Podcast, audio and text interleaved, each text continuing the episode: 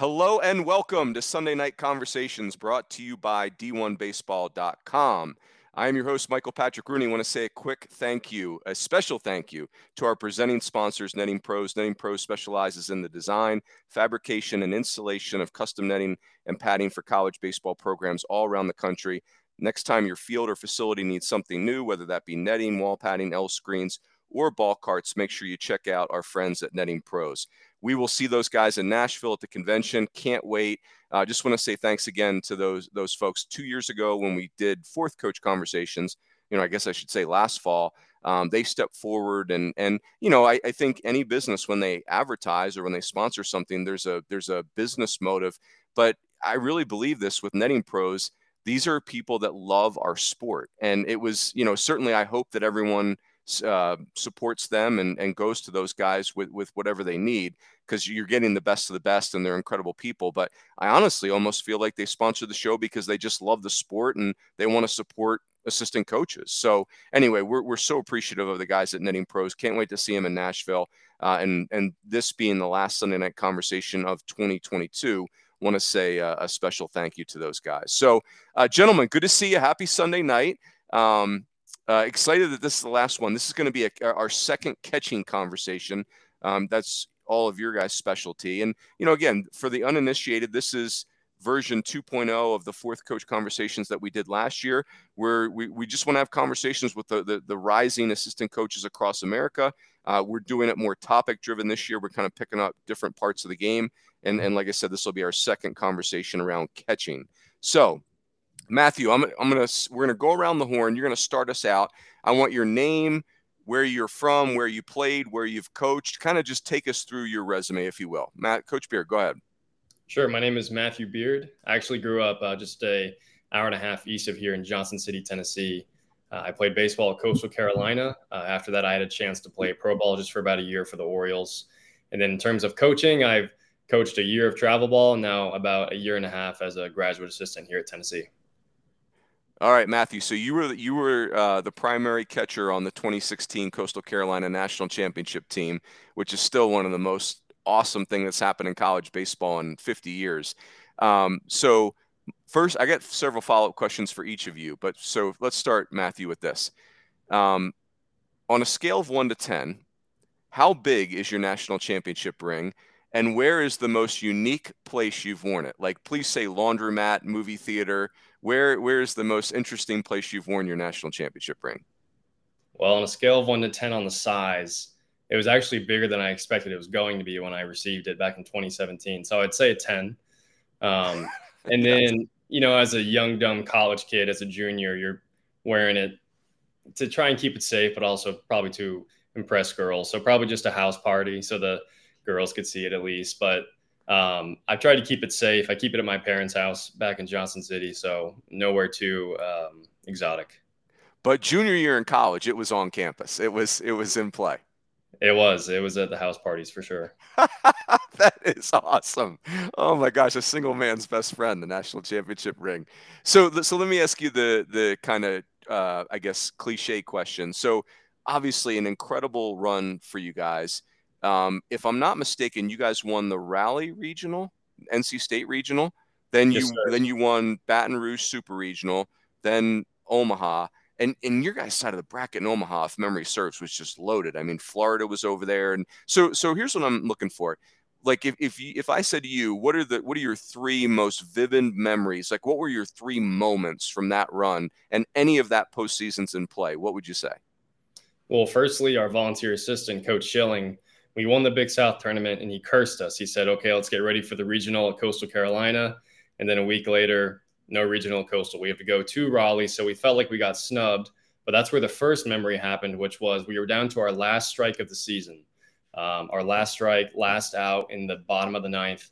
And Tyler Chadwick, our second baseman, turned first baseman, excuse me, first baseman turned second baseman, turned quarterback at Coastal Carolina in his sixth year by some magic he uh, he wore an 0-2 fastball off the knee and just didn't wear just stone face. Um, so that was yes. a magical moment, which led to a couple base hits.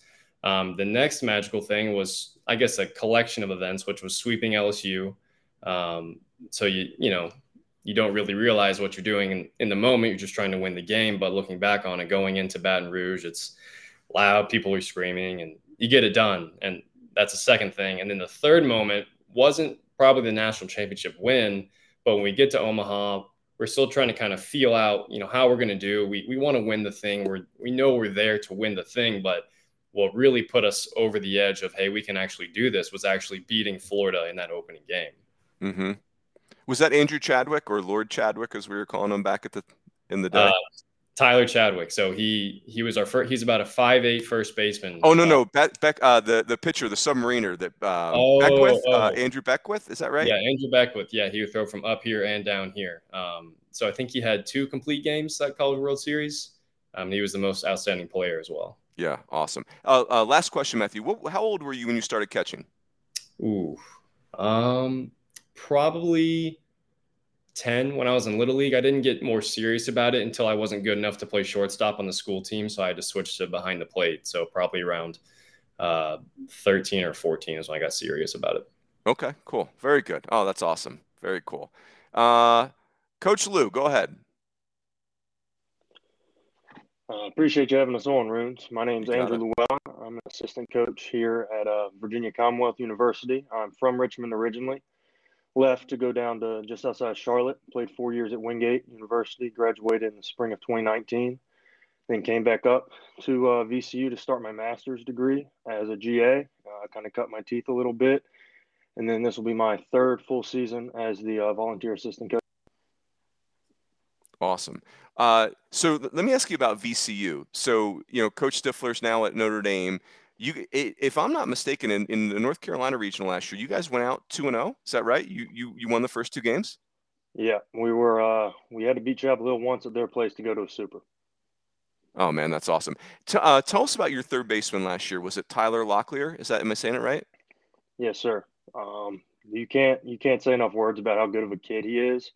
Obviously, the baseball side of things, it's unreal. I mean, he hit over 400 with over 20 home runs. Got got his check uh, for sure as a second round pick. But I've got two two pieces now. One story I always told about him. Um, he is the single season and career home run leader at VCU, and he still got more excited when one of his teammates hit a home run than when he hit his own. Um, it just speaks how high a character he is as a young man. And then the second one is uh, kind of recently. I'm not sure it's a little little bit on social media, but we do an event at the end of the fall called Ram Sanity. Typical like your Omaha Challenge. It's just a mm-hmm. one night thing instead of um, a couple days, different events, and all of that. Uh, but we do T-shirts and stuff um, for our players. And obviously, I was the only coach still there, as well as our ops guy. Hired a new staff and everything. They hadn't been there a week. We get a phone call from Locke saying he wants to uh, provide those T-shirts and those winners' gifts for our players this year. Um, oh, nice. It's really cool, really, really cool. He came back. He was there um, for Ram Sanity, and I got to throw to him in the cages the next night to see him swing again. Love getting to watch him hit, but he's just an overall great human being and a special, special talent on the baseball field. And I'm going to look up in a couple years, and he's going to be on a big league roster. Is he a right-handed hitter or left-handed hitter? Right-handed. And he's big, right? Like 6'3", 210, something in that range. Yes, sir. Yes, sir. What and what right. what? So how how did he come to VCU? Is he a local guy or is he what? Yet what do you recall his recruiting story? So he was a freshman my first fall there. Mm-hmm. I wasn't part of his recruiting process. Rich Witten, who's the head coach at FIU now, was our assistant and did that. Um, but he was a big bat from Maryland. Uh, he's actually Coach Witten's first sign at VCU. Mm. Um, and the knock on him all he the reason why he probably didn't end up going to Maryland uh, and he got out of the state. Thankful for us. Um, is the defense was always a little light. Didn't really have a position. He wasn't that great of a defensive third baseman, mm-hmm. and he's probably I'd say six one, maybe not six three. So undersized for the first base position at probably the big league level, um, mm-hmm. yes, according to some. Um, but Rich loved him. Saw him saw him a bunch of times. Got him down and his freshman year was COVID, and he was kind of coming off the bench a little bit. We had some guys that were older, a little more polished on the defensive side that could swing it, and then obviously that season ended, and then he ran ran away with the third base job his sophomore year. Didn't come off the field, and then he played third for the first half last year, and then our first baseman got hurt, so we moved him over to third base. Uh, excuse me, first base um, for the back half of the season, and that's where he stayed. Love it. Oh, that's cool. Uh, same question for you, Andrew. What? How old were you when you started catching? Uh, about six years old. So in T-ball in, in Powhatan, where I'm from, in T-ball, you uh, played about nine games and played each position one one game. Mm-hmm. The game I was supposed to catch, it rained. Um, so I hope my parents are listening because they're going to love this story. Um, but they were tired of watching me pick grass in right field at the ripe old age of six. Um, so the next year during coach pitch, they uh, told me that I had to go tell the coach that I wanted to catch. And so I was like, okay, I do what my parents tell me to. And so I went back there that next year and never came by, never came off of it. I caught I played a little bit infield and pitched some up until about when I was 11 or 12. But mm-hmm. other than that, I was behind the plate the bulk of the time and never played another position in, in high school or college. Summer ball played a little bit of first base, but other than that, I was behind the dish probably from the, for the vast majority of my career. Oh, that's awesome. Really cool. Good stuff. Coach Dillon, go ahead. Runes, thanks for having us on, man. It's it's great to be with you guys tonight and and share some stories and share some catching. So um, I am the current recruiting coordinator, hitting coach, catching guy at Baylor. Um, Zach Dillon, by the way, I, you forgot. Yeah, Zach Dillon. There Sorry, you go. Zach You're Dillon. good. Um, grew up in kind of split. I was a football coach's son, so spent most of my childhood in South Florida until 13, and then moved to Des Moines, Iowa, and got to attend a great high school with with really strong athletic programs. My dad was our football coach, and and also you know got to share some really good high school experiences with a bunch of good players that went on to do great things at the college and professional level. So feel blessed for that and a shout out to dowling catholic. From there i went on to baylor university. Um, spent five years at baylor played on a college world series team that finished third in the country um, that was certainly special as, as matthew had that experience as well um, it's kind of fun reliving that with you and I remember watching that that team play, and that was a heck of a that was a heck of a run. Really special for college baseball for sure. So um, from there, I went on into the Baltimore Orioles organization for about three and a half years. Got to do that. Um, knew my heart was in college coaching. Um, actually got released. I was driving home a week before spring training to see my family. Got released in in the middle of the trip and I was so naive, I thought I was being called to big league camp for back to back years, and they let me go. So I just flipped around on I 35 and drove back to Waco and started the last six hours of my master's. Um, was fortunate that Jack Dahm took me on at the University of Iowa as a, as a volunteer the following year. I spent two years with Jack and Ryan Brownlee and Chris Malzewski, and it was a really good kind of indoctrination into college baseball with with some really good dudes and experienced guys. Um, Steve Smith brought me back to Baylor in 2012.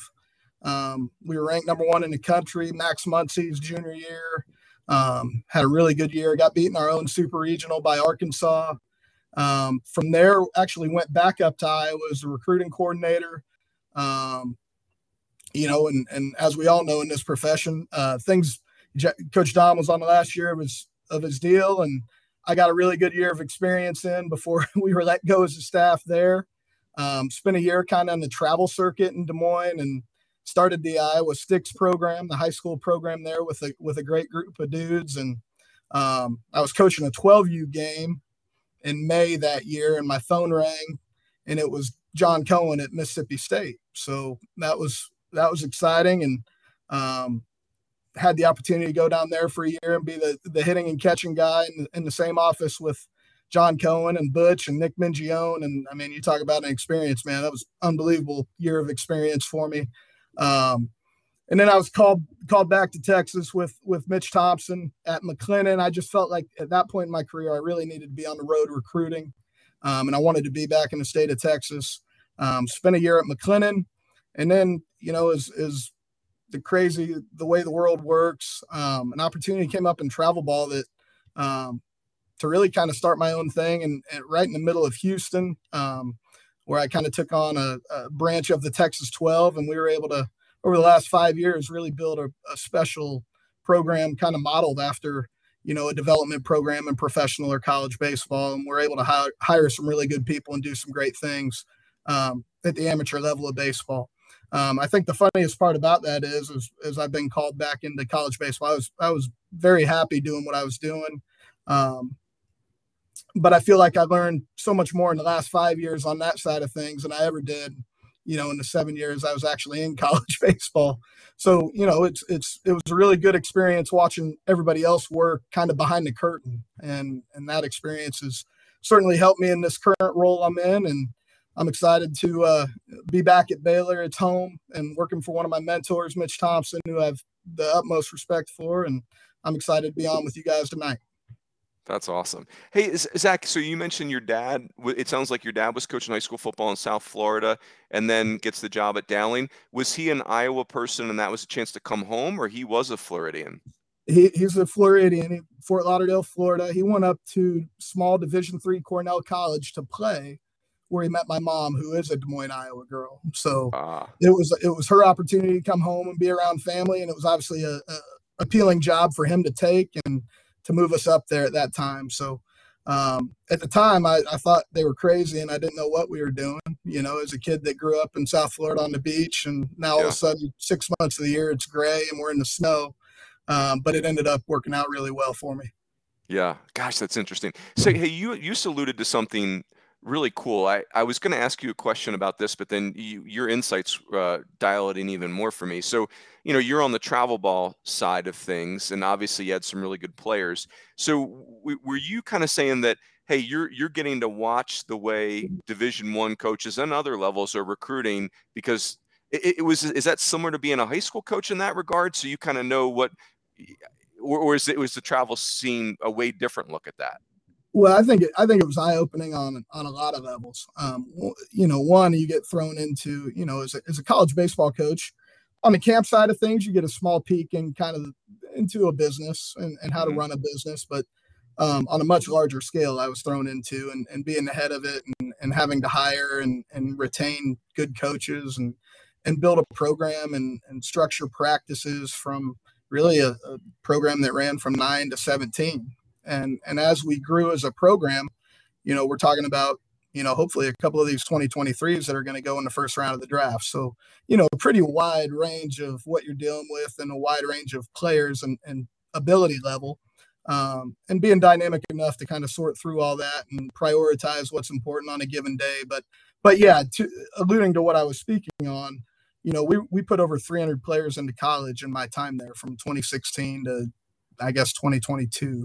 Um, you know, so uh, there was a fair amount of, of conversations being had with college coaches on a daily basis. And, and then you get your, you know, your own players experiences with those schools and how they're, how they're being recruited and what they're using to recruit them and, and how different schools are making offers and, and, you know, stretching their money and utilizing different things to be a draw to, to those players. So, you know, you know, and really from the division one level through the junior college level and and you know how how the timeline works for different kids. And i thought it was i thought it was a really interesting look at the whole scope of of baseball and at every level. Yeah fascinating. Really good. Really cool. Uh tyler go ahead. Runes, thanks for having us on, man. Um, my name's Tyler Simmons. I'm the director of Nader at UNC Charlotte. This is, is my seventh year there. Um, I am raised, played at Wingate University.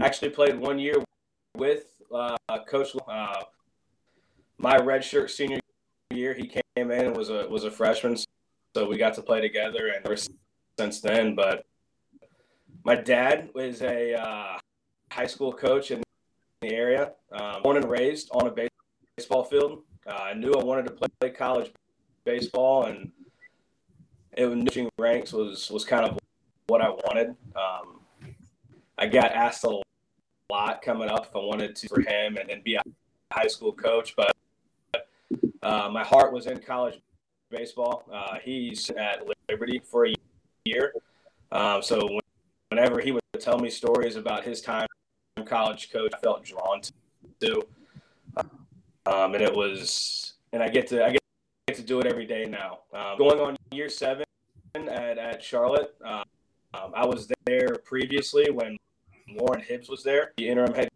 coach at Wichita State. So I was the volunteer there for three years. Then when Coach Woodard got me in the director of player development position, so um, been there and get to coach So it's it's a true it's a true blessing to kind of able to coach in our in our hometown. Our coach Woodard being from Charlotte, Coach Bicknell being from Charlotte. It's pretty cool to be able to coach on a staff where you got three born and raised in the city and played high school baseball uh, in South Charlotte, and so, so wearing wearing a lot. So it's it's a true blessing. That's awesome. Hey, so Tyler, um, so your dad is Greg, right? Yep. And so he he's the head coach at Charlotte Christian. And did did you and Toby play for your dad? We did. We did. So coach so Toby and I have very similar similar uh, so Toby played for my dad when I was a kid. So Toby tells stories of me all the time hanging running around on the field and then Toby went on to play at Wingate University, uh, which is where I play. So it's pretty cool how uh, it's come full circle. Oh my gosh, man, the Wingate Bulldogs. We are like we're uh we're the marketing team for Wingate tonight. So, hey and and and so um your your dad on your your Twitter page I saw that your dad um had recently been diagnosed with cancer and um yeah, yeah. obviously it sounds like the support, you know, the baseball community in your area is tremendous support for your dad. Could you give us a quick update on how your pop's doing? So, uh, um, not too long ago, my dad was diagnosed with stage four lung cancer. Um, he's been uh, treatment for the past past couple weeks, maybe maybe a month, month and a half. Uh, scans last Monday. You know, uh, the doctor said things are going in the right direction. Had the other night, so he spent a few nights in the ICU, but he is recovering strong out of the ICU. Praise God. So we're hoping we're hoping he can come home maybe Tuesday or sometime next. If things are moving forward, it was just kind of a fluke thing that happened, and um, like I said, but he's uh, he's pulling through right now, so he, he's he's recovering well. Yeah, awesome. Well, we're sending good vibes, thoughts, and prayers to your pop for sure. So I appreciate that. Yeah, good stuff. The um, hey boys, let, let's let's start to dive into the catching piece. So Matthew, I'm going to come back to you. Um, let, here, let me let me throw this at you guys. I want your favorite college catcher of all time. Could be someone you played with, someone you played against, someone you watched growing up, could be someone you've coached or coached against too. Um, yeah. So and, and tell me why. I'll give you guys two. So early 2000s, Damian Alvarado at Stanford, Brett Kay at Cal State Fullerton. Both programs were humming at the time. They were Omaha regulars. Um, Damian Alvarado, and uh, let me tell you guys. By the way, Brett Kay's now the head coach at JSerra Catholic in in Orange County, and he's got a. I mean, like like nine. Coach K's got like 15 Division One players every, on every single roster. I may be actually lowballing that. It might be more than 15, but just a dynamic program. Here's why I love those two guys. Neither of them hit third or fourth in the order. They both were, I would call them defense first guys and they had a swagger and like an edge and an arrogance back there that was just it just was a winning quality. Like you just you notice those guys back there just the way the chest puffed out like f- afraid of nothing um, and, and you, you, know you th- there were really great players on both their teams but man th- their whole persona behind the plate was, if I'm being honest, even though Coach K is one of a, great friend now, I actually disliked them immensely back then, which is probably the best compliment I could give those guys. Like they were just uh, miserable to play against in a very positive way for their team. So there you go. So Matthew, there, there's my first curveball of the night for you. A, a college catcher, an all timer for you, a favorite. Go ahead. Of course, I'd love to say myself as one of my favorite catchers. But um, I think the first one that comes to mind, and for a, a, different reason, is Buster Posey, because I think catching is probably one of the hardest positions to play in sports in general. And to just seamlessly transition to, I think he was a middle infielder, to back there where he's catching ACC pitchers seemingly overnight, and then becoming a, a Major League Baseball player, and he's going to be a Hall of Famer one day. I think that really speaks to has his athleticism. So, and if you get to, I'll also choose a second um, one of my mentors when I was at Coastal, uh, Tucker Frawley. Um, you know, I've seen videos and just had so many conversations with him about his passion for catching, which kind of um, maybe pushed me towards this kind of route in life as well. So those are my two: Buster Posey and then uh, an old Coastal catcher, Tucker Frawley. Yeah. Every time I think of Buster Posey, which is a great answer, I think of Mike Martin Sr., Florida State Hall of Famer.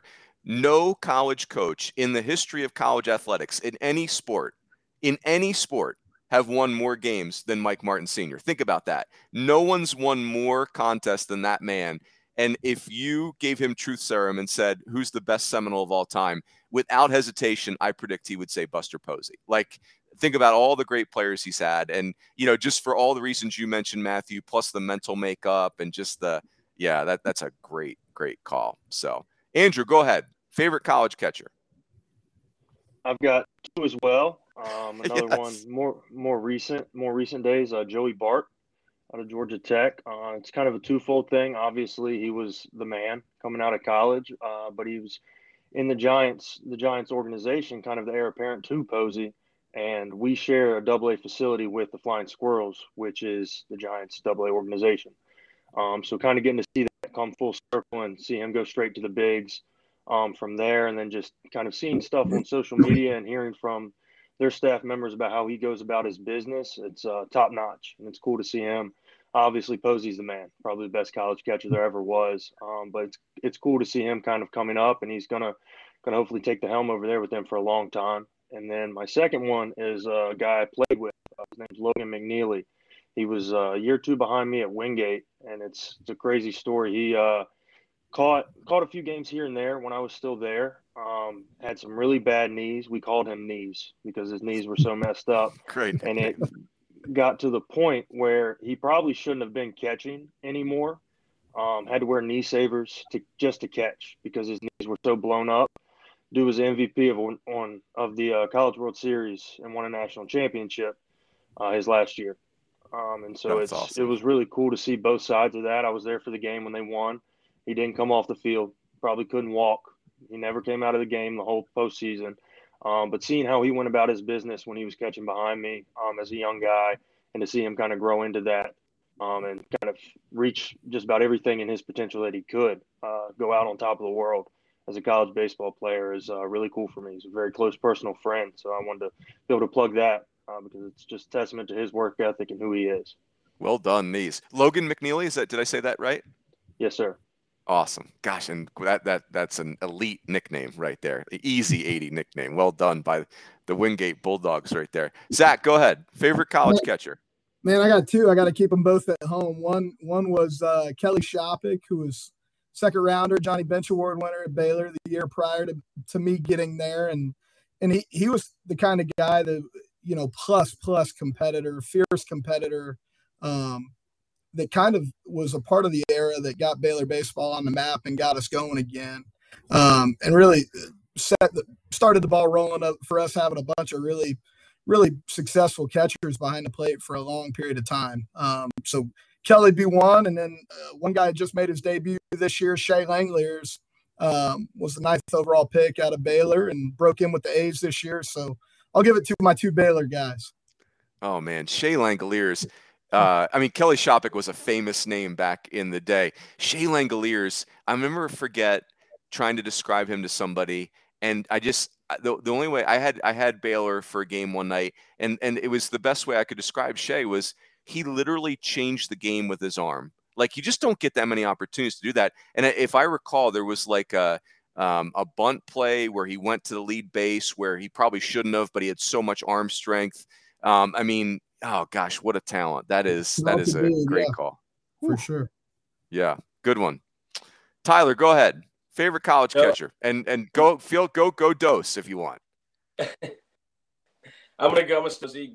Growing up, I remember uh, when I was in high school, he was playing college, and above my light switch in my sports uh, article of, of Buster Posey, with all of his stats up, and I had staple every night when I walked out of my room room or when I flipped the lights off, I was I was looking at Buster Posey's stats, and one guy that I've always really enjoyed watching in college baseball and even in the big leagues now. So, um, uh, catcher that that I've really enjoyed watching when I was when I was coming up. Love it. Yeah, the, the thing about Posey too, like I, I, this is inspiring me to go back and look at his college stats. It was like he was he did everything. You know, to your point, Matthew, too. Like he was a shortstop, then he was a closer, then he was a catcher. He's hitting three hole. I mean, just yeah, and of course the, he had the pro career that he had, no no doubt about it. So, um, hey Matthew, let me come back to you. Uh, let's talk about receiving. We're, we're, we're going to break down different parts of the game. So so let's say I'm starting out and I'm going to start working with catchers try to give me a summary on on on what's important in receiving. Like, yeah, talk to me about working with catchers on receiving. And and I'll I'll I'll, I'll tell you guys one thing that's top of mind for me. You can uh, you can address it or not address it, but you know the old school baseball folks. Myself, I'm I, I'm in that camp sometimes. You know, we used to be taught that you had to be quiet behind the plate, and now guys are really active in moving the baseball. Um, and you know, the, the old myth was that umpires are going to get so mad at you, and then you won't get any strikes. Well, clearly that's not the case. But yeah, that, let's let's start there, Matthew. Talk to me about receiving. What what's important to you in receiving? Um, I think a few things you have to consider before you start talking about any type of instruction with the receiving, as in, you know, how old is the player? Um, mm-hmm. Are you coaching a 15 year old that's getting into catching for the first time? Is he an absolute tank behind the plate? Um, is he a guy that's already developed and he's 20 years old and he's strong in the weight room and he can do the things you want him to do? Um, and then after that, you know, how easily does it come to the guy? So a lot of guys can maybe they can sing really well, maybe they can hit really well, maybe they can talk to a girl very easily. Some guys can just catch really easily as well. Um, and so that's a conversation I've had with my mentor Tucker is that some guys can just they just catch it cleanly, just know how to pocket it.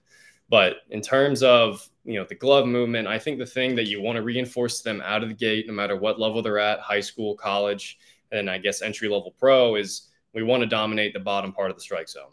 So we're trying, yes, we're trying to move the ball, manipulate the ball, but the bottom third of the strike zone is what we're trying to win every pitch, right? So, and then when it comes to what you're teaching, everyone does things a little bit differently. I'm sure coaches on here may teach something differently than what I would teach or um, you know, what my mentor may teach. But I think when it comes to manipulating the ball and moving it, um, as long as it's not too much and it's consistent across the board the entire game, um, I, it, it should work in, in the long run. Uh, maybe the other coaches may have something different to say. I love that. Yeah, the, the the the even though pitching at the top of the zone has become so trendy and for good reason, it's such a swing and miss. Uh, you know, like if you can if you can be great at the bottom I, I just i'll say this putting my coaching hat on to back your point up matthew you, you're just begging your pitchers to throw the ball at the bottom of the zone and then your catcher is just taking that pitch and just smashing it into the ground and the pitcher's looking at you like okay, we're done, right? Like that stinks. Like that's not going to work. So having a catcher that can back you up and just crush the bottom of the zone in a positive way is, yeah, I, I am, I am all in on that. So very good, good start there. Andrew, go ahead. You go next. That's a great point. Um, kind of training age is a big. Um, if you're working with a 10 year old that's parents want him to catch for the first time, or if you've got a converted shortstop in college, or you've got a kid that you recruited that's been catching since he was 13 and has a really strong foundation. That's a really, really good point out of Matt there. Um, making sure that you're not trying to put the cart before the horse, so to speak, um, and make sure that you're kind of tabling that development um, according to their skill level. Um, for the sake of this, I'll assume, uh, say, sophomore, junior level college catcher that's been catching for a while and you're trying to kind of fine tune things, or maybe it's a freshman you just got in think the biggest piece for me is what do you have to do with your body positioning and pre-pitch to keep your your mitt below the baseball. I think everything we're trying to do stems from being below the baseball because, like you talk about runes, the worst thing as a catching coach and as a pitcher or a pitching coach is when a dude dots a pitch at the knees and our guy dunks it. Um, it's the last thing we want because it's a strike. Now it's a ball, flips a count, and we'll probably touch on that later on. But being able to go 0-1 instead of 1-0 is huge at our level. Um, but I think being able to stay below the baseball and then on the movement piece, understanding that there's no such thing as strike plus. It's a kind of a term I use with our guys a lot. Um, we don't have to get the pitch that's just below the knee up to the belt.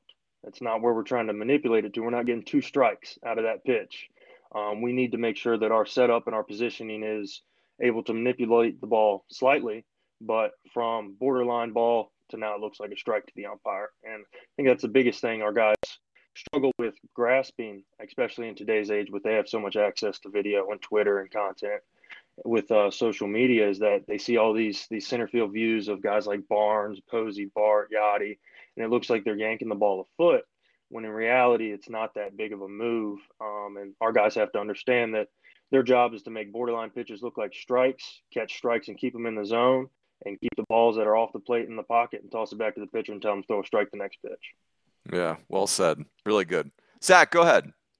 Yeah, I mean, just to piggyback on all those thoughts, I mean, uh, our deal is trying to be we're trying to be quiet we're trying to present a good target you know kind of from the old school era like i want i want the pitcher to see a good target at the 18 inch line down there give him something to throw to but at the same time we're trying to dominate the bottom of the zone and stay beneath the ball and work down to up and left to right. I mean the glove stays on the left side of the body and we got to be strong on, on on that plane. So um you know i think i think where i've grown um from a coaching standpoint and and all the stops I've made is is probably meeting the player in the middle, you know, and and trying to find because these guys do have so much information and they've been around good people and maybe they've you know mastered the way they do it and they do it pretty well. So I'm I'm way less rigid on our you know universal technique as maybe I once was when I was fresh out of pro ball entering my coaching career and I'm going to meet those guys halfway and say hey man maybe it just doesn't need to be that big a move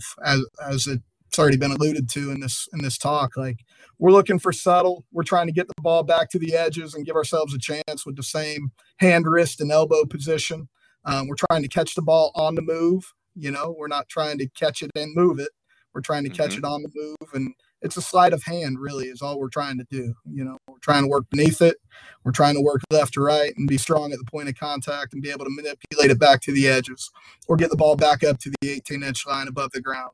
Um, I think the one the one big change we've all discussed now is the the one knee stuff um, between our primary and secondary, and is there a place for it? Is there not? I think the one area for us um, that that maybe there is an absolute is I don't want our guys on a knee in their secondary, um, but I do see a great deal of value in getting those pitches at the bottom of the zone um, and being able to create a better posture to work underneath the ball in our primary stance on a knee. Um, so. I, I, do see that as a, a, positive that, that's come into play over the last couple of years in baseball. But um, really, I think it's that. I think I think the other area that that has grown in, in my in my brain over the last five or six years in coaching is just accountability and focus pitch to pitch.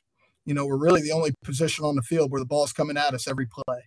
Mm-hmm. You know, it's coming at us, and we got to be ready. In fact, you know, the, the amount of games I've played in my life somewhere else from behind the plate probably less than 20 so when i when i've gone out and, and played a different spot it's almost like a foreign game to me. It's it's not the same game um, from the level of concentration and and focus you have to have on every play. So um, i think that's something that we hammer into our guys like you've got to be accountable on every pitch. Like you've got to be ready to make a play every pitch. And um, i think over time they train themselves to do that and be able to check out briefly and check back in because it's coming at you again. So yeah, oh, that's really good.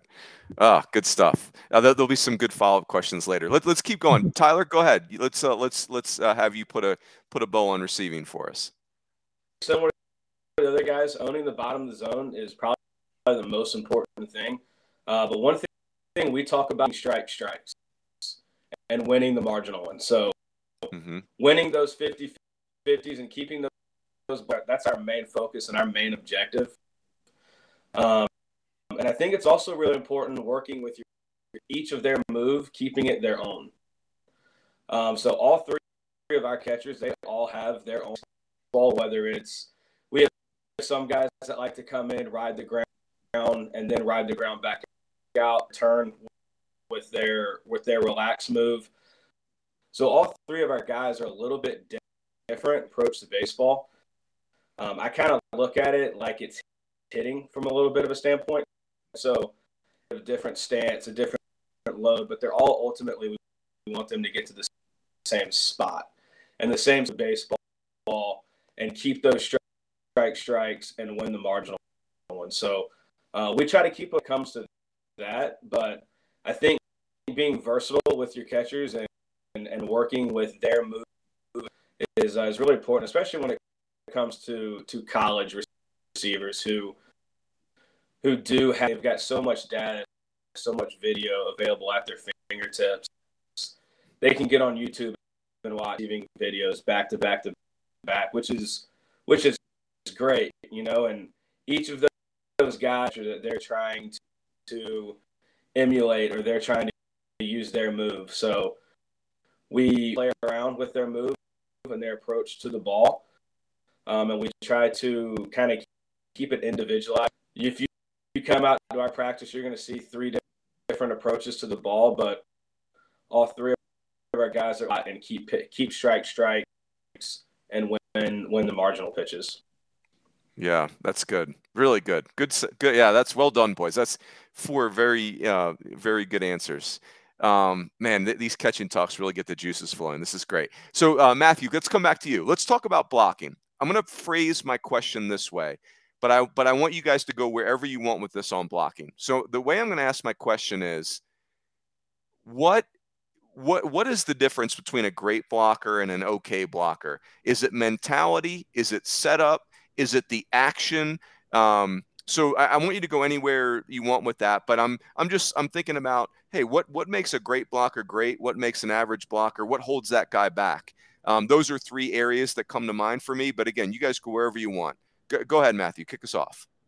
I think two things come to mind. First is you know the will to and the want to. You know the the will and desire to get hit by the ball that could be traveling anywhere from 75 to 100 miles an hour. Um, so the desire to block that ball for your teammates to do your job, you know, that's one of the reasons why you're back there is not necessarily to be a wall, but to keep everything in front. Um, mm-hmm. so that desire and that want to. And then a second one is, like I said before, some guys are just good at it. Like when I think about myself as a player, blocking wasn't ever something that I struggled at. I just got back there, put on the gear, coach flipped on the machine, I just went and blocked. Like the ball stayed right in front of me the entire time. Um, and as I get into coaching, I've seen guys like that. They can just get back there and it just happens for them. And I think this for a couple different reasons. Number one, maybe they just have excellent hip mobility, knee mobility, ankle mobility. They just have it all there, right? Um, other times, like our catcher last year, I told him, I give him a little shout out, Evan Russell. You know, he had a catch on a right knee the, every single pitch of the year. Not one pitch did he catch in a traditional stance. So for him to be a successful blocker, which he was, he had to put himself in a position which was going to make himself successful. So, um, number one, the will and desire to, but number two, um, putting yourself in a position that's going to make you succeed to eventually the final goal is to keep everything in front. Yep.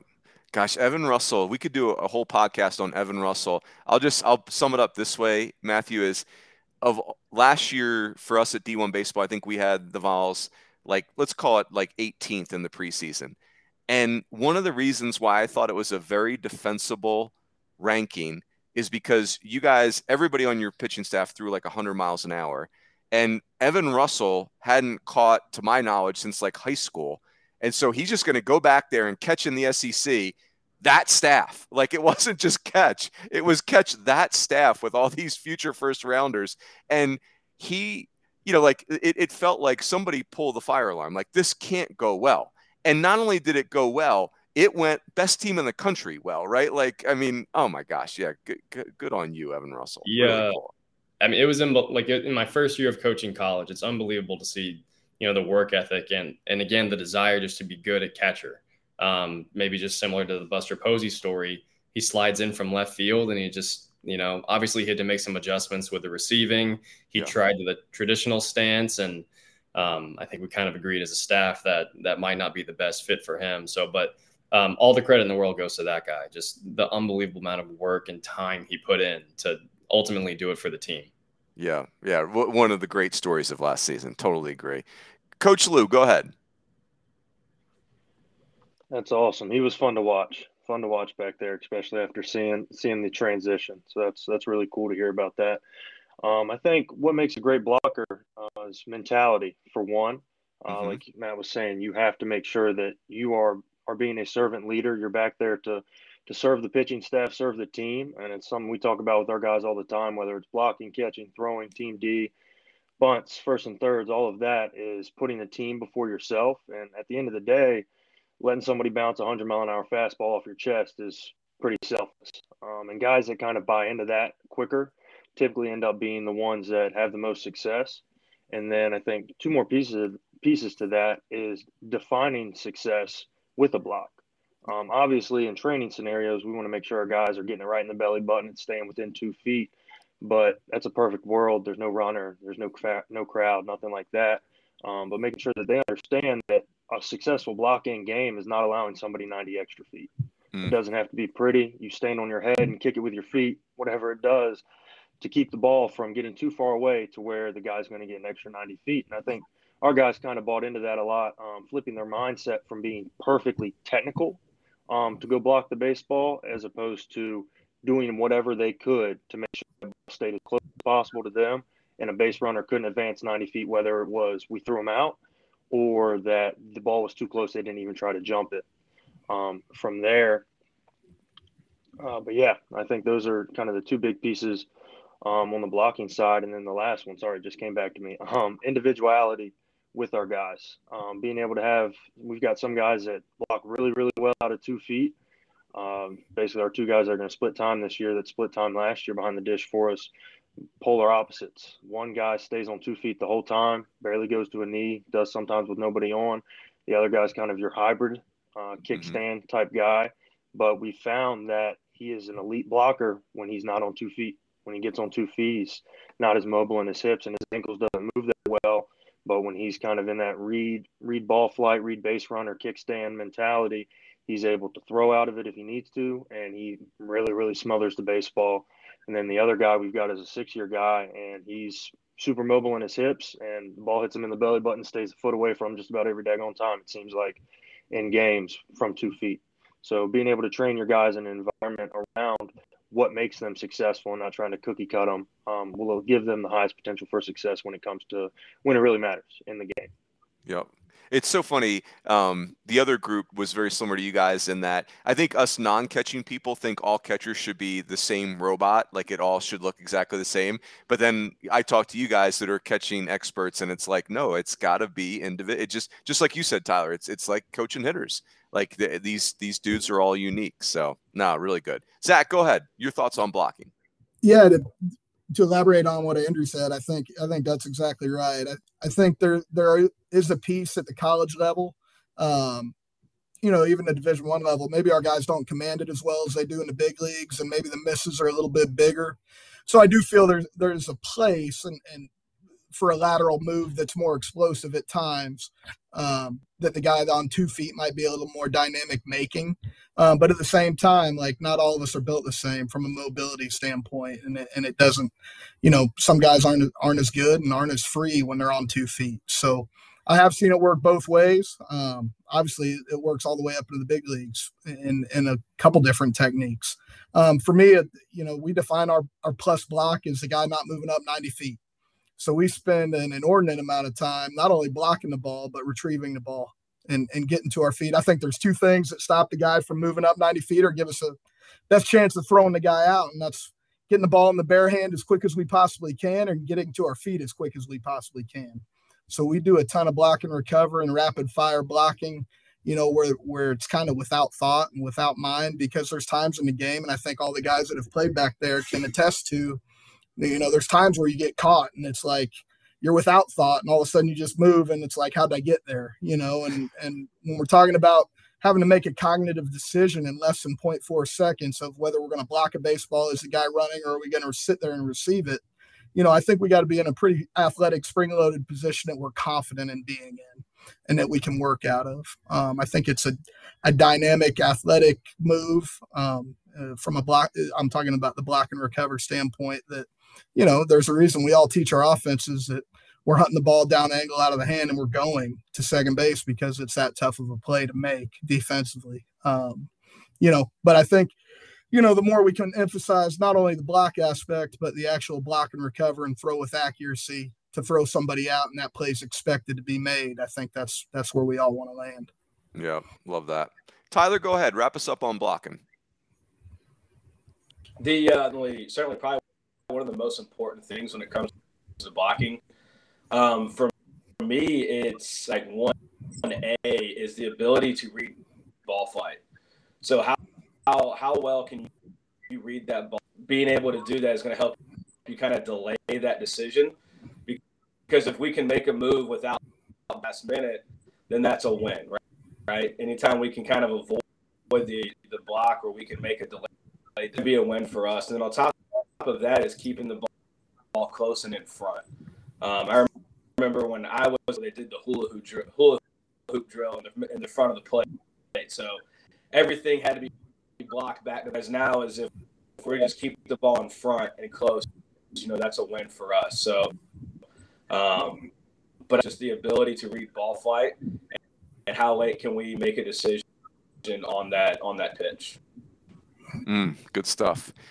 Um, let's do this because you guys you guys kind of teased it a little bit. So Matthew, coming back to you, um, this time I'm gonna try to keep you to only pick one. Give me your favorite catching drill. You can only you can only pick one drill. What's your favorite catching drill? Could be in any of the areas. I think um, probably the most simple as it can be. You know, fire on our Spinball that we have here. I think a lot of programs have it now and set it um, catchable, but still rather difficult. Probably you know 95 plus, and it's probably a little bit closer in terms of feet than 60 feet.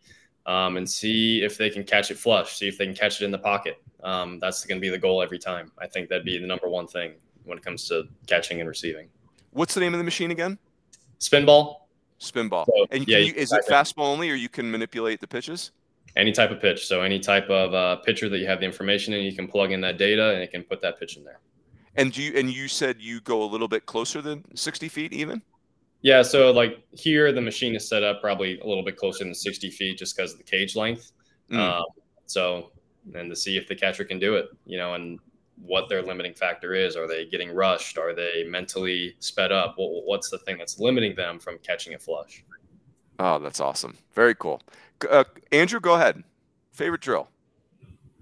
That's a really good one. It's, you kind of weed out the hurt a little bit there with that. Guys just get in there and whack really, really hard fastballs off the machines. It's, that's good stuff. I think my, my favorite one probably piggybacks off of that. Um, adds a little bit – uh, less impact necessarily from the 9,500 mile an hour fastball, but more of the uh, cognitive response to it. Um, is the we call it the Lucroy drill. Um, there's a video All Star put out, uh, the catching company about with him doing it during spring training. But basically, you've got the machine set up, whether it's a 90 mile an hour fastball, a big 12-6 breaker, uh, whatever it may be, and you've got the coach behind the machine, uh, and he feeds one ball and it's in the air. Guy catches it he puts his head down. Then the coach adjusts the machine, whether keeps it there, moves it in out, or then turns it into a block. Um, and then you say ready. Guy lifts his head up, has to react to the next pitch coming in. I think it's been a huge piece for our guys. They struggle with it early, um, but it's like uh, Tyler was talking about too. How late we can delay our response uh, when we're reading ball flight, when we might not have to block, or balls we think we can't catch, we actually can. Uh, it trains that in a controlled environment, but it also trains them to be explosive and reactive to the pitch that's supposed to be right down the middle, and it ends up being 10 feet in front of you. And you got to put something mm-hmm. on it and keep it in front. So I think our guys definitely struggle. They struggle with it early on, but once they get a feel for it, it's kind of uh, the most bang for your buck in a setting where we might not have that much time with them in a week or a day. Uh, we can really, really develop them from both sides of a receiving and blocking. You can mix in transfers as well. You can give a runner call on the ball in the air or the ball in the dirt, and they have to react, pick, not block. Um, it's just multifaceted, and I love it for the guys. Yeah, it's so funny. Like just as the non-catcher, you're watching a game and you see a catcher just completely bone a, a, ball, and you're like, man, how hard could it be to concentrate for 130 pitches, right? Like it doesn't like isn't that our job? Like we really can't concentrate for 130 pitches. But then I talk to you guys and I think about all the different things that are on the catcher's plate, and you're like, man, I'm surprised they don't clank more balls. Right? it's so, oh so great. Zach, go. Let's go to you. Favorite catching drill. Yeah, Andrew. Andrew kind of stole mine. That's a that's a good pregame lead up drill for all catchers. Like I call it first and third drill because everything's in play. Like mm. block, the runner call, the receiving, it's all there and it's all happening right now. Um, and then whoever the coach is, you know, I'll manipulate the machine pitch to pitch to make it a block or make it a ball in the air or mix in a runner call. But I think anything that simulates the the decision, right, like that has to be made in game with runners on base when when it's all on the line. Like here it comes. Like, am I going to react or am I not? you know. And I think the more we can put them in that environment where they're having to make that decision and and be able to recognize ball flight and and be able to make good decisions with their eyes, uh, the better off they're going to be. Um, some of my favorite, just from a technique standpoint, um, we will do a ton of rapid fire blocking where the recovery phase is more of a knees to feet, maybe that maybe it's three reps, maybe it's two, maybe it's five, where it's it's fast paced and again without thought and trying to get their body to kind of naturally organize itself to react the way we want them to react in a, in a quick in a quick matter. Um, and we'll do the same thing with our throwing footwork, throwing footwork as far as maybe they'll get three balls in a row and they're working footwork and transfer to second base. They're not going through the throwing phase, but they're letting the ball travel, letting the ball turn their feet and get their feet on the ground and reset. And, and it's happening quick. And we're trying to train a little twitch and get our bodies going and, and really playing freely, you know, um, is, is what I'm trying to get to. You know, you get a lot of the young kids. We've got two freshmen this year that are big, strong, physical dudes, but maybe they're not the stiffest or, or swiftest of feet yet. And and stuff like this has really freed them up and made them more athletic behind the plate. So you know is it the absolute of absolute drills? I don't know but it's something i've always done and it's helped our guys improve and react in game situations better. Mm, love it. Tyler go ahead.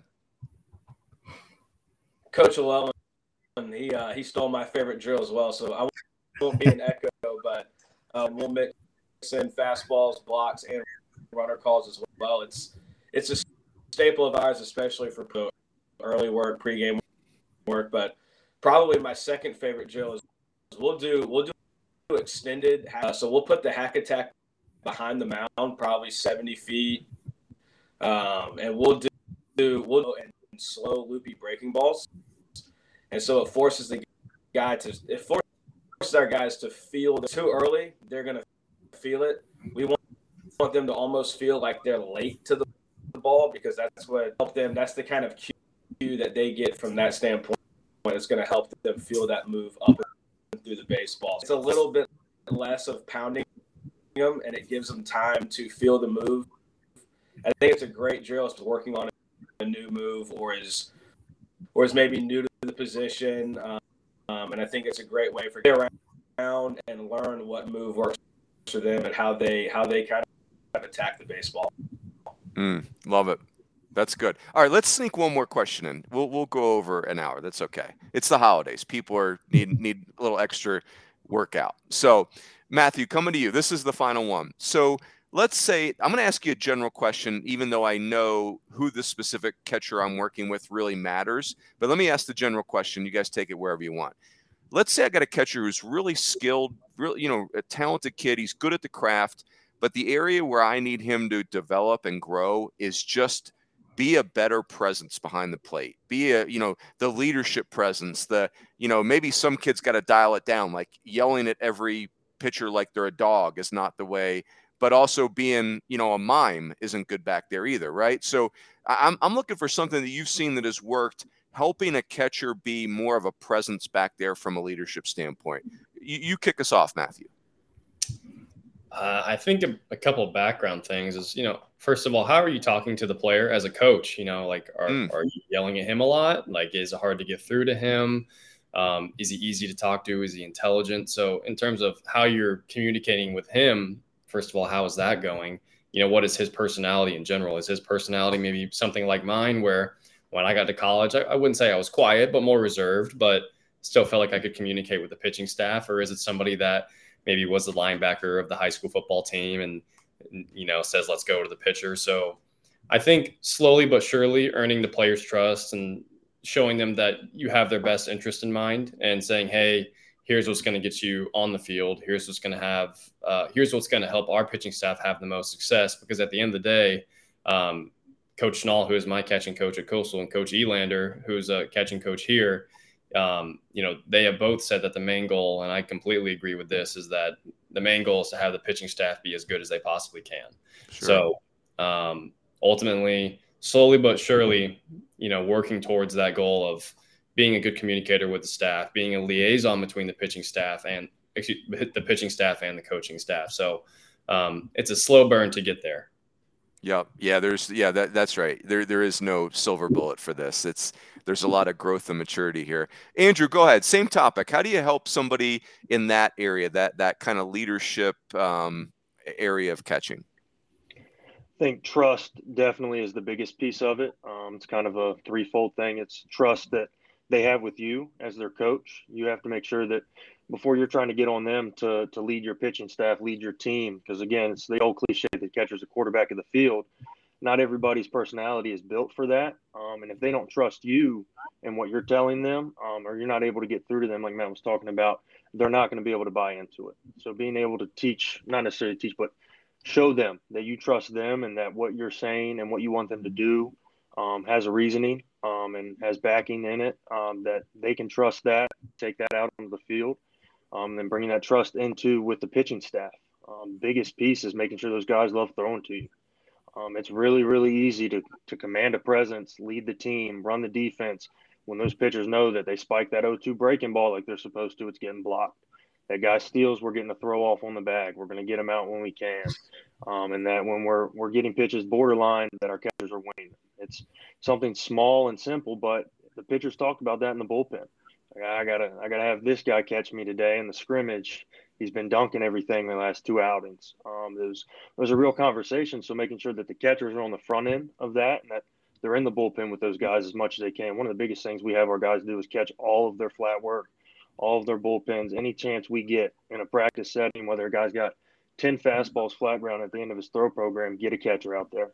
Make them catch them, make them see it because it helps them with tracking the baseball because every, every pitcher's ball does different stuff. Doesn't matter mm-hmm. the pitch; it's all not the same. They're all unique, so it helps their eyes get adjusted to that. But something as simple as that builds a relationship with those guys. Um, it's a huge, huge piece of that, um, and making sure that there's a general trust between the catcher, the coach, and then the pitching staff and the catcher, and then being like Matt was saying, the liaison on in game. Mm-hmm. Uh, we've got sign systems in place to be able where pitches missed, because obviously from the dugout we've got a side view, we can't see those um, perfectly. Uh, where guys are set up in the batter's box, how the umpire's zone is, all of that. Um, and typically your timid guy is not going to be ready to do all of that yet. Um, and if you've got to catch a freshman, it might be tough for him to take that on. But building the trust in that you expect them to do that and that you're having their input being valued and how we game plan and how we attack that hitter or the next one, it gives them a sense of ownership and pride um, over that, and it makes it a little easier for them to do so. Um, I think mm. a really, really good example of that. We, we saw it in the regional, um, and sometimes guys don't even realize that maybe it's their body language or how they're acting is kind of transient towards the uh, the rest of the team. Our guy that caught, he's a fifth year guy. He's thankfully a six year. We got him back this year, but we were three or four innings into that elimination game, and he was a wet noodle back there. Super, super passive, not his normal self and he was caught up in the moment, completely unaware. So we he got in the dugout. We had a conversation about it, and he was able to flip that switch. Thankfully for the back half, we made it a good ball game. But bringing awareness to them um, is a huge piece because sometimes with everything like we've talked about, there's a lot going on, a lot mm. going on, and sometimes guys not might not be aware that they are falling off from the leadership side. But being able to point that out to them in a constructive way so that they can fix it and allow them to do that in their own way on the field is huge. And kind of circle back to my main point, you can't do that without trust. If they don't trust yeah. you, they're not going to take that conversation the right way. So, establishing that on the front end allows you to make those in-game small adjustments or have a tough conversation with a kid when you really need to to get them going back in the right direction. Yep, well said. Zach, go ahead. Same topic. I'll bring a little different component into it and, and include the pitching coach. I think all of us have to be able to work kind of as a, you know, catching coach, the catchers, the pitching coach, all really have to be on the same page of what we're looking for and what we're trying to get out of our staff and what we're trying to get out of those guys from behind the plate. Um, for me, you know, that building the trust and rapport with the catchers is is something that is an absolute from day one. You have to have their attention. You have to have their trust to to really get anything out of them. Um, but some of the things we're trying to get to is where we're able to communicate the game through the guy behind the plate. You know, so left-handed hitter comes up. Hey, man, our guy needs to know he needs to get over on a ground ball to the right side, like every time. Hey, two outs, left-handed hitter, average runner at first base. Hey, heads up on delay. Like, and I'm standing standing up, throwing the ball back. Like, if we can teach the game through our catchers it, it seems to clean up the game on the field for for all of us. And then you know you get a catcher who's performed and been, you know, a, a little more confident back there. All of a sudden, he's able to help coach your pitchers and staff, but that comes in time, and that comes with. Mm-hmm you know some some stuff that they've been able to accomplish through through their career that allows for that trust to be had through the staff so that that's all earned um, i think somehow we get there you know i've got a catcher's plus minus chart that we use every inter squad and one of the categories is high energy good tempo plus communication and that's a plus every inning like did you bring it that inning you know when that guy executed that 0-2 glove side fastball, like were you talking with your glove? Did he know it was a good pitch? Like, does he feel good about it and, and his ability to execute it over and over and over again? Like, did you bring that? You know, and I've got the catchers grade each other in that, which is good. You know, oh, love that. That's how they learn to chart. Like we got four dudes, like two of them are catching, two of them are charting. Um, so like if they don't give their buddy a point, like, well, maybe you got to do better, you know. and, That's um, great. Story, we had a freshman who who's full of energy, full of life. Um, and this is the first time in baseball I've ever heard this. We get to our first inter squad game. We've got a runner on third base, and I've been hammering the communication thing home, right? So like he's talking, and here we go, and he's like, "Hey man, me and you want to pass ball to the pitcher." I'm like, I'm like Zach, like that, we don't need that one. Like, oh, little doomsday prep right there, right? I like it. Cover home. That's great. so, no, there can, there can be too much for sure. You know, if you start hammering it too much, they all of a sudden they're talking about stuff that that you don't want them talking about. But but I think I think it happens organically with the right with the right makeup and the right yeah. you know maturity and presence back there over time they get comfortable in their performance and they're able to come out of their shell and, and do the things you want them to do back there. Yeah, really. Oh, that's great. What a great story. Tyler, go ahead. Wrap us up on this one. Man, a lot of really good points. Um, I think one of the one of the most important things is understanding the catch. whether you have three catchers, whether you have a group of three, a group of five, but understanding each one of those guys' personalities. Um, and I also think just like teaching them, right? You know, you get a lot of guys at school, junior college, or transfers. They don't know what they don't know. Um, so if they don't know how to lead, I think it's on, on on us to teach them that. Whether it's just the catchers out lots and they're practicing communication, or you're meeting one on one and you're saying you're breaking down film and you're going through your verbals, you're teaching them how to look ahead into the game and forcing those conversations. Uh, making sure your catchers and your pitchers are t- talking after. Uh, uh, one of the things we do that I think is really neat is, is after every bullpen, our pitching coach, our catcher, break down, down the bullpen. Um, coach O make sure he's he's with every pitcher, and then the catchers come up to shake it down for about five minutes. You know, they're, they're talking, they're listening to the catchers, and then also making sure the catchers are catching. You know, we we kind of keep track of who's catching who, and it forces different conversations. Zone. It forces different pitchers to interact with different catchers, especially early in the year. Maybe those first couple bullpens and guys are learning each other. They're learning their pitch types, personality. So I think I think all of that's important, but I think at the end of the day, teaching them is probably the most part. Yep, that's right. It's hard for them to be vocal if they don't know what to say, and I, I, agree with that. So, oh man, boys, this we went a little over the hour. I couldn't resist. It was the conversation was too good for me to cut it short. Um, that was great, gosh. So much, so much. Like I wanted to talk about, you know, when do you when do you know you have a catcher that can call his own game? I mean, gosh, there's so many places we can go. But this is the perfect time to wrap it. You guys, this was great. Gosh, just loved this conversation and man, that was that was almost 70 minutes that blew by. So um, that is it. We're, we're done with our Sunday night conversations for this fall. Um, and I'm certain that we will try to do something along these lines uh, next fall because this has been a blast. Um, uh, we will see everyone in Nashville at the convention.